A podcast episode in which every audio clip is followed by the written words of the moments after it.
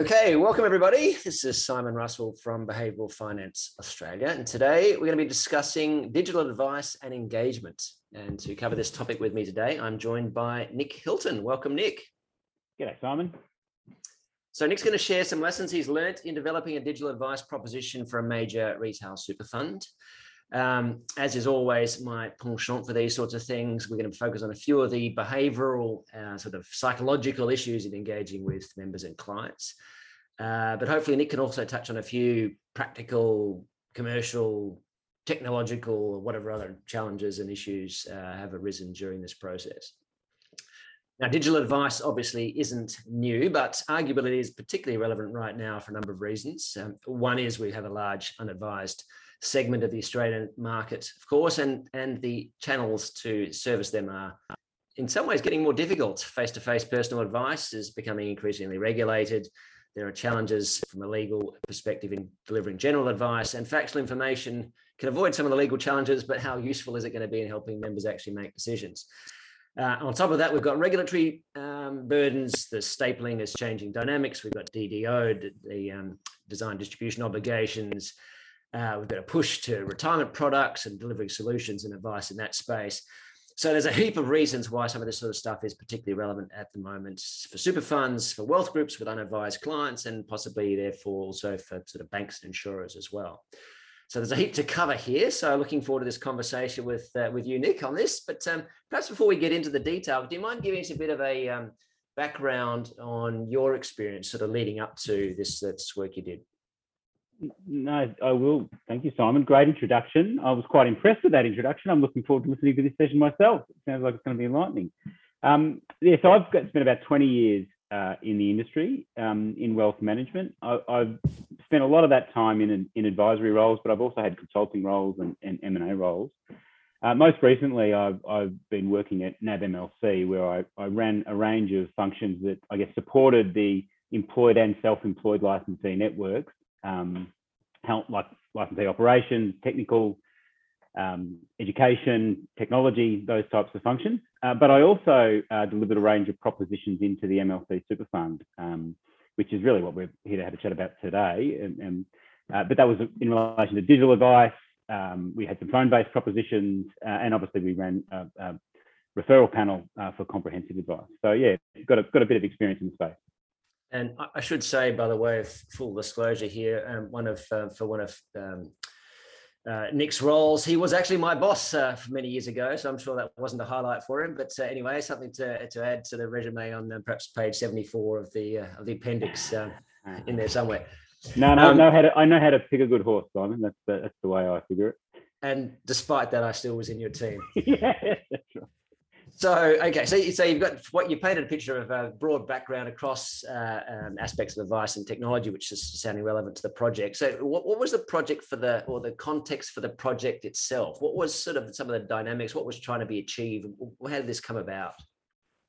I think look, there was a range of um, perspectives on it, but I'll give you I'll give you maybe a, a, a basic one, look, which is certainly I've had a very heavy advice background, and I'm a, certainly a big believer in the value of advice.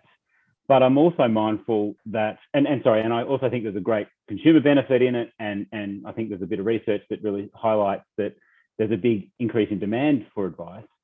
Um, but I think sort of the range of reasons that you've articulated that, um, you know, it's very difficult to deliver advice at a price point that's actually going to suitable, be suitable for everybody. Uh, and, and so therefore you need to have things like the types of things that we built um, to be able to deliver those services to clients um, and, or to members of the fund in this instance. Uh, and look, really, from a from a fund's point of view, they're trying to do things like, which is not not crazy, engage members, um, support them in their decision making, uh, and obviously drive engagement as well as support retention within the fund itself. So there's a range of objectives that the, that the fund was trying to achieve. Yeah. Yeah. Okay, And that makes sense. And I'm looking forward to going into some of the detail, but perhaps if you can just give us a bit of an overview of what this thing was that you developed and what, what sort of advice was it delivering? What would it actually do? Yeah. So look, it was it was very much um, a super fund proposition, and it and it fell under uh, what is what is defined under the SIS law as intrafund uh, advice. Um, but it is really what I would consider kind of simple advice needs of members. So it was it was very much around helping them plan for retirement. Um, and so it was really getting them to make decisions or supporting them in making decisions about, um, you know, how much money they'll actually need at retirement, uh, how they can um, influence that outcome through additional savings or um, perhaps uh, different investment profiles um, and, and contributions and the like. Yeah. And did include insurance in there as well? Uh, we had we, we, I think one of the learnings through the process was that you needed to have separate modules with different um, different propositions. So yeah, we had different solutions for, for different propositions. One of them was an insurance-based proposition as well. Yeah. Yeah. Okay. All right. So, as you know, I, I, love all the behavioural stuff. So I'm looking forward to hearing some of these sort of behavioural tricks and traps that you you managed to sort of come across and how you how you navigated them. So, do you, do you mind giving us a bit of a sense? What what sort of sort of behavioural or psychological issues did you come across, and how did you deal with them in uh, in sort of engaging with members?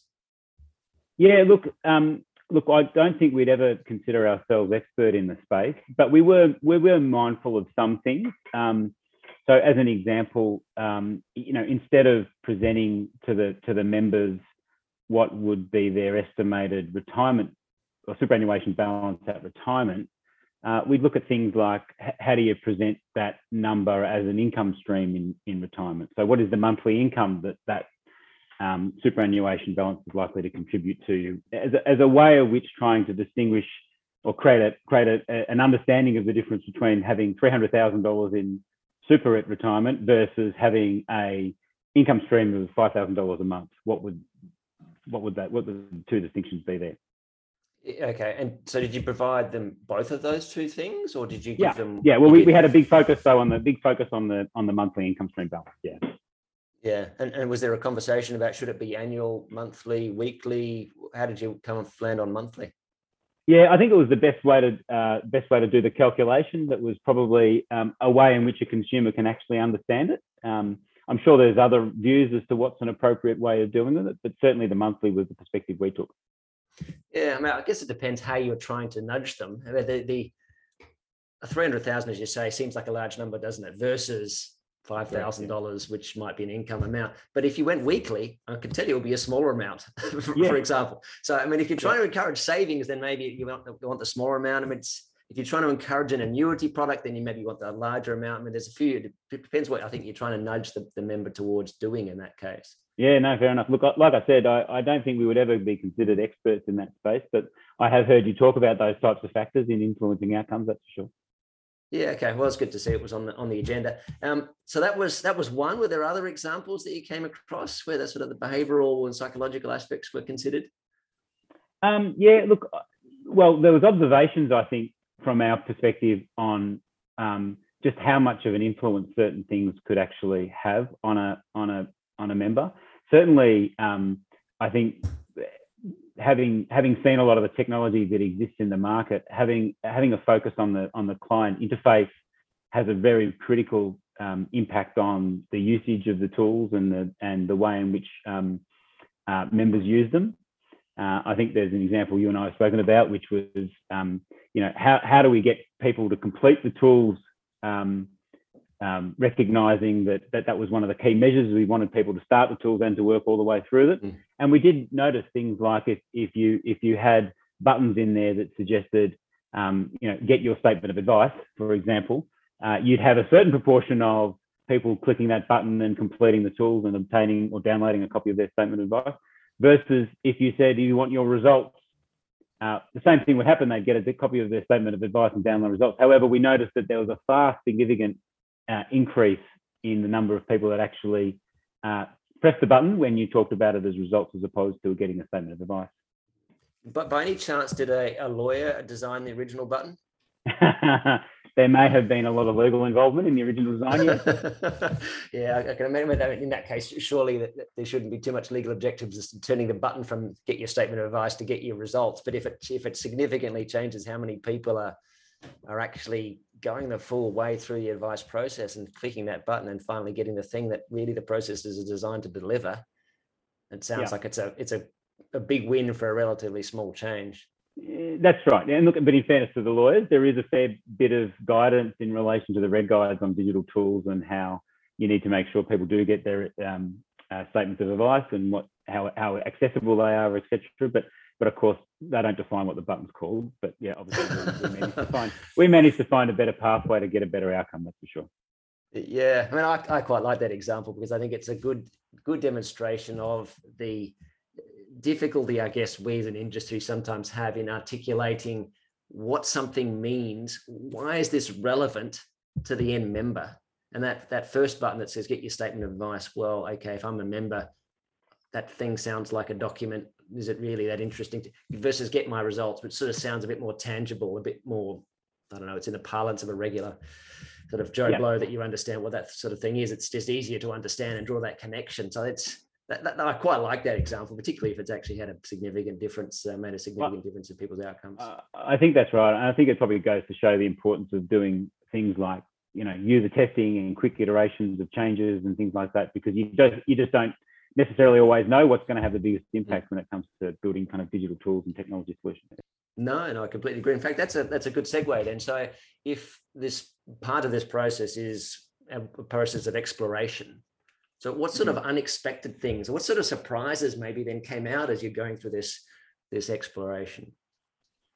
Um, look, well, I think that maybe pleasantly surprised in that how how much of a take up the tool had. I mean, we um, uh, from launching the tools and obviously getting the foundations right, and then uh, going through an exercise of promoting the tools uh, we managed to really increase the usage. And I think, you know, towards the towards the last year, we were getting 40,000 odd members using the tools, um, which I think was a great outcome. Um, so I think it really go, does go to show that that there is a big pent up demand for that kind of tool. I will say that um, you know my personal preference is that everyone would go and get comprehensive advice uh, that would actually uh, be appropriate for them and be tailored to their circumstances, etc., etc.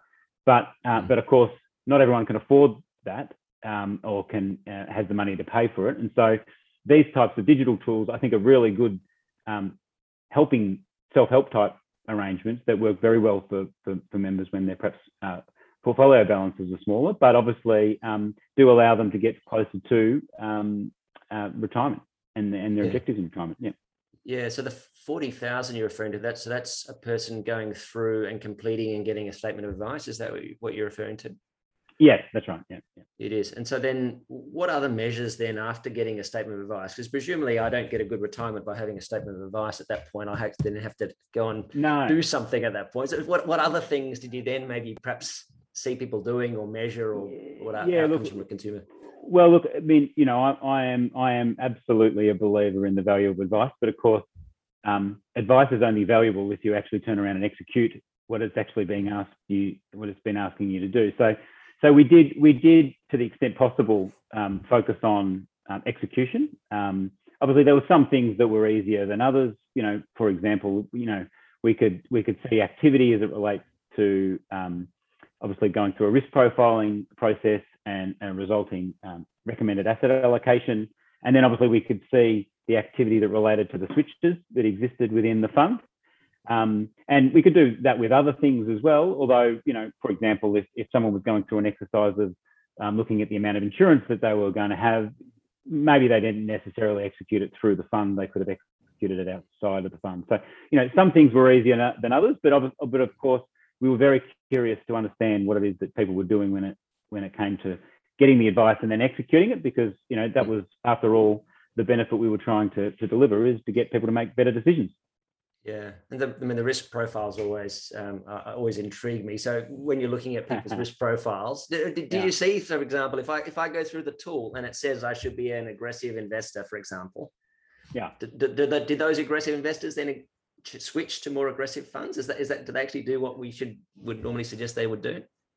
Uh, yeah, look, it was probably, I, I, want to highlight a specific example. I mean, I think one of the things with risk profiles was that um, you, you, saw you could only see activity when it changed, right? So if someone went through the exercise of um, doing the risk profile and it was suggested that they were a balanced investor or a you know high growth investor and that's what they were already invested in, then you didn't necessarily see mm. that outcome or you didn't see that change because there was nothing mm. to change. So you know, you wouldn't necessarily have been able to tell if someone was just validating their current position. But we did Mm. see people actively make changes, although obviously it wasn't everyone. I wouldn't I Mm. wouldn't suggest that um, the amount of people that make the changes is high as what it would be in a traditional face-to-face model, where I think the Mm. the outcomes is usually pretty pretty pretty high um, based on an advisor conversation and winning the the trust of the client and then moving on. But but yeah, it was something that was reasonable, I think, in the context of um, uh, the fact that we're dealing with a digital tool. Mm. Yeah, and as you say, if- if ninety percent, I don't know, I made that up, but if ninety percent of people go through and get effectively confirmation that they're already in a product that aligns with their risk profile, then I guess there's nothing to see, is there? It's That's right. uh, yeah. Um, what what was the approach then if you ended up with a client who might have a a, a um, I don't know a, a younger client with a low risk profile, for example? How, how did you manage that sort of scenario and presenting them? Well, actually, look, you've got to maybe either invest more aggressively, even though it doesn't look like you want to do it, or or maybe yeah, yeah. wind back your your um, retirement objectives. What was the approach there? Yeah, look, I think, well, so because you're dealing directly with the consumer, I think it just emphasizes, um, as I said, the importance of kind of having a good client interface and something that actually makes sense for them, recognizing their level of, you know, financial literacy. Now, if you look at the traditional um, technology solutions that exist in the market, a lot of them are built for advisors, and so they're very complex Mm. and you know Mm. uh, very very powerful for being able to advise a client. But in this instance, you need something something very different. So um, obviously, you know, using an example, we would be trying to have interactive tools that allowed a um, member to make decisions around that particular example. So, for example, if if their projected um, superannuation balance looks like it's going to be, or sorry, their projected superannuation income at retirement is going to be lower than what they estimate they need to, to be, we need to have kind of interactive kind of um, visual aids that allow them to demonstrate how far below they are of the, from that objective. But then also other things like um, slider bars and other tools to allow them to just make changes to what their um, assumptions might be. So, for example, if if they had an original uh, retirement age of 65, then you know you might want to have a slider bar that would allow them to work out how much of the gap is reduced if they change their retirement age from 65 to 70 and to do things like or made additional contributions or or, or those types of things to try and work out um, how they get closer to their actual stated kind of Mm. retirement objective. Yeah, I mean, I like those sort of things. I think that this, a slider bar to me takes this this thing which is hard to define in a risk profile question. Yeah, yeah, some questions, and what will I do if the market falls, and what will I? do? I, I don't know. Okay, fine. You you you you've got some questions. You create this thing, but frankly, what does risk really mean to me? It means that I don't know that I'll get hit by a bus and my kids can't go to private school anymore, or it means that I have a health issue and I have to retire early. And I don't have as they're they're the practical things where risk actually translates into a life outcome. And that slider bar from what you've described sounds like it's a way of understanding risk, isn't it? It's like, well, actually, Yeah. I might have to work a bit longer here, and I might have to change my. That actually is to me, that's that's like letting them allow or allowing someone to actually understand risk in a in a hopefully what's a personally relevant way for for them. Yeah, I know. I know you're always very passionate about risk profiles. So that makes it sound sad. Don't say that. no, no, you're right. But you're right. I mean, the reality is we. I mean, it is not a um, traditional advice process where where under that scenario an advisor would you know very actively try and explain you know the circumstances to the client and encourage them to perhaps Mm. you know take a more aggressive risk profile or and so it's not that so you know but this is obviously an alternate um, an approach and and you know to the extent you can you need to be able to explain those things. And that's where we've found certainly the use of visual aids and and the like was far more beneficial to try and make that happen. Absolutely. Yeah, so those visual aids, but that's I mean that, that, that well, I, they sound like a very good um, way to create a connection between these intangible, sort of often difficult to define concepts like risk, and the the slider is one example. Do you have other examples on there that you've you've come across or used in the in the process of building these tools? Um, well, I think there was there was I think I I flagged it before. We we talked about um, other visual aids like progression towards your you know income balance uh, at retirement. That was one of the one of the ways in which we tried to articulate it. Um, kind of similar to similar to what you see in LinkedIn when you're trying to complete your profile. It's kind of the same kind of concept. How close to you are are you completed to try and you know gamify it a little bit. Um, but yeah, that, so, that was the type of philosophy. Yeah. So in that case, so it's so I mean I don't know. I'm trying to think of some numbers off the top of my head, but but say I want fifty thousand dollars per annum, or uh, what's that five six I don't know what's that five thousand a month is thirty thousand ten thousand a month one hundred and twenty thousand I'm struggling with my maths now yeah I think you're doing let's call it let's call it five thousand a month yeah yeah yeah, yeah, yeah so so so say it's five thousand a month and my projection is I'm going to get to only a balance that gives me four thousand a month. Yeah, four and a half. Yep. yep. Uh, okay, so then how do how do you define the progression to, to, that? Is it that I then make a contribution and it and it moves the dial slightly towards exactly. it, or if I, it is? Okay. Yeah. So the way the way in which we had it set up, it was certainly fully interactive. So you'd see the objective, you'd see where you're at today, and then you had a range of levers that you could pull. You know, in inverted commas, slider bars move your retirement balance up, contribute more, those types of things to actually bridge that gap, or conversely, if you move it the other way, make the gap smaller. Sorry. So yeah, you had a few different ways of trying to um, trying to educate the, the member. Oh, fantastic. Uh, and what about the challenges? So, so, it's it's all sounding hunky dory so far. I mean, yeah, did you have any sort of roadblocks or issues along the way that made this more difficult? Yeah, look, there certainly there certainly was always challenges. I think the um, I think the one that was probably the the, the most profound, I think, was that um, just trying to navigate, um, I guess, the legislation and the rules around this type of um, governance framework. So, um, to be honest, most of the legislation around advice hasn't changed in 20 years, and you know the rea- reality is technology was very different then Mm. I think consumer behavior was very, very different then. And there has been a few examples of where I think, you know, regulators have tried to, to perhaps provide further guidance, um, but it just doesn't seem to be uh, working as well as what it needs to be. And, and plus, I think in the, our particular example around digital advice, there wasn't necessarily a whole lot of providers in the space that had scale and were operating mm. um, operating live with with active member engagement. And so there wasn't necessarily industry norms you could rely upon. You know, a lot of that stuff was was um, you know really about, about us trying to find our own way through it. Um, look, I'm I'm encouraged though that um, there's obviously some reviews um, that that are taking place at the moment around affordable advice, mm. and I'm hoping that out of that process there'll be far more of an acknowledgement of these types of um, systems that I really do think are the future for um, engaging, you know, the mass market at least. I think for for more complex uh, um, sort of client scenarios and things like that, you'll always need a, a traditional face-to-face advisor. And, and, in fact, I think I think what I would really hope happens out of the um, affordable advice review is is perhaps um, trying to make a system exist a little bit better where you have a combination of digital and and you know face-to-face interactive rather than this kind of assumption that it's one or the other where I don't think it is. I think it's actually how do those two things work together because that's where uh, a lot of the benefit I think will come. And in this case, did the two pieces work together? Did you, for example, get people who were referred to a face-to-face advisor through the digital tool?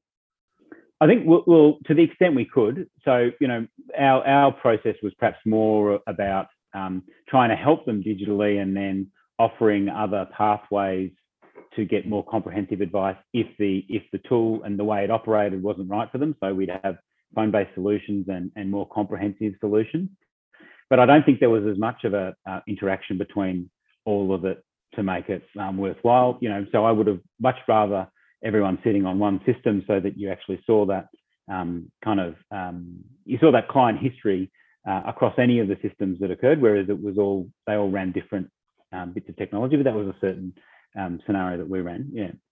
Well, actually, maybe we should touch on that. So the technology piece as well. I know we touched on it off offline before. So what, what lessons do you learn from a technology perspective here? Do you think will help? Yeah, look, I think the um, there's a couple. One, you've got to deal with. We had we have a variety of vendors that we dealt with, um, and uh, I think you know doing your due diligence on the vendors becomes critical. No, no one provider gave us the whole solution, so we had a we had a stack of you know five or six different providers, mm. um, and I think getting them to interact and work together is very very difficult. Um, and and in fact, you know, when things go wrong, they tend to sometimes blame one another. So that becomes a bit bit problematic. Uh, in fact, also we had a we had an interesting scenario where one of them went into administration, which was quite uh, interesting uh, to try and fill that fill that gap. So did you did you not pay them? we paid them. I'm, I'm assuming other people didn't. So so yeah. So there, look, there was certainly um, you know a, a, few things, through learning exercises there, but I think uh, managing them closely was was definitely one of the important things, and and also getting clear around what is it that we wanted to run and own ourselves versus what were we happy to to, to outsource and buy mm. best of market or buy from the off, off the shelf in other words yeah okay um so so i guess stepping back from it now so that's um i, I guess you've well, actually when was this this was sometime last year was it is that when, yeah when you it was yeah, okay. 19 20 uh, and and into 21 yeah yeah okay so now, now you've had a little chance to i guess step away from it what, I mean, what other big lessons would you take away? If someone's going to go down this path, what would you say to them at this point? Uh, look, I, I think that um, th- there's undoubtedly a significant opportunity in this space. I think that, um, as you said in your opening, certainly there's an opportunity for um, uh, superannuation funds, but also I think any any kind of large organisation with significant you know customer bases that are that are uneng- unengaged or unadvised. Mm you know, whether that's, as, as you said, you know, um, insurance funds or, you know, platforms with orphan clients or, you know, there's a whole lot of activity. I, I, I would have liked to have um, spent more time developing the insights that we were learning through the consumer behavior. Mm. So um, one of the things I was particularly interested in, but, you know, didn't get around to getting it done was the, um, you know, just trying to understand how did, how did things like um, different news articles or you know economic environment, what you saw in the seven o'clock news change the behaviour of people when they were completing their risk profile assessments, for example, because we had you know large numbers and large data um, of, of, people u- using it. It would have been really interesting to see what behaviours um, were occurring, and not just um, just for in, um, interest sake, but to be then able to communicate back to the membership base uh, what those insights were to maybe give them a little bit of an education of their own behaviours and their own biases that might occur because of what's happening them around them. Um, I'm sure that'll be a fascinating area for someone in behavioural finance. yeah, I mean, it, it would because I mean, part because part of me is thinking if you if what your risk profile is doing, if what that risk profile questionnaire is doing is measuring some long-term inherent aspect of this person's decision making to say, hey, actually, as a sort of a personality trait, you are a more conservative style investor. If that's mm. what the risk profiling is supposed to be doing, then what I see on the news that night shouldn't make any difference at all because my no, personality doesn't change day to day. But no. what I suspect is it will do because often the risk profiling questionnaires will have stuff in there that might say, I don't want to put words in your mouth about what yours said, but often it will say things like, I don't know, what do you see as the most um, um, advantageous way to invest money at the moment? And that might change day to day. So if, if yeah. my risk profile is based on, I said equities yesterday, but now I think it's cash, yeah. yeah, yeah, then my risk profile should go up and down every day. But some of the other things may stay quite stable. So I, I guess it yeah. probably depends. I reckon you probably get a bit of feedback about your risk profiling questionnaire in, in doing Possibly. that process. Possibly. Oh, look, I, I, I, I, I agree. I, I, I would love to think that it wouldn't have an influence, but I think the reality is it does. Mm. It does. I mean, there was there was lots and lots of people switching to cash through the GFC, just as much in the other next last downturn. So I think the reality is things like, you know, behavioral finance exists for a reason because people do things that they really shouldn't be perhaps doing or behave in a way that um, goes against what they're supposed to be doing from a long-term strategic plan. But you know, uh, that's what the idea of an advisor is supposed to do is help people through that. And I think that's what the idea of the tools like this are trying to do as well. Mm, fantastic. All right. Well, we might leave it there. But before we go, this was a previous life for you now. What, what, are you, what, are you, what are you doing now? Are you still helping people develop these sorts of tools? Yeah, I am. So I am. I'm spending a bit of time um, consulting with um, some participants in the industry around how they better serve the needs of their um, clients and, and members. Um, and so, yeah, it's uh, it's a bit of a bit of a change for me, but I'm enjoying it. Okay, and then if people want to get in touch with you about this sort of content, what's uh, what's the best way? Best best via LinkedIn. So Nick Hilton on uh, at LinkedIn. So um, easy to catch. Nick Hilton, perfect. And same for me. I think LinkedIn is probably the best way to uh, connect with me. In fact, I'm, I'm not sure why I bother asking people this question anymore. They always, say always say the same thing. Perfect. Excellent. Thank you very much for your time. It's uh, it's been fantastic listening to you today. Thanks, Tom. Appreciate it.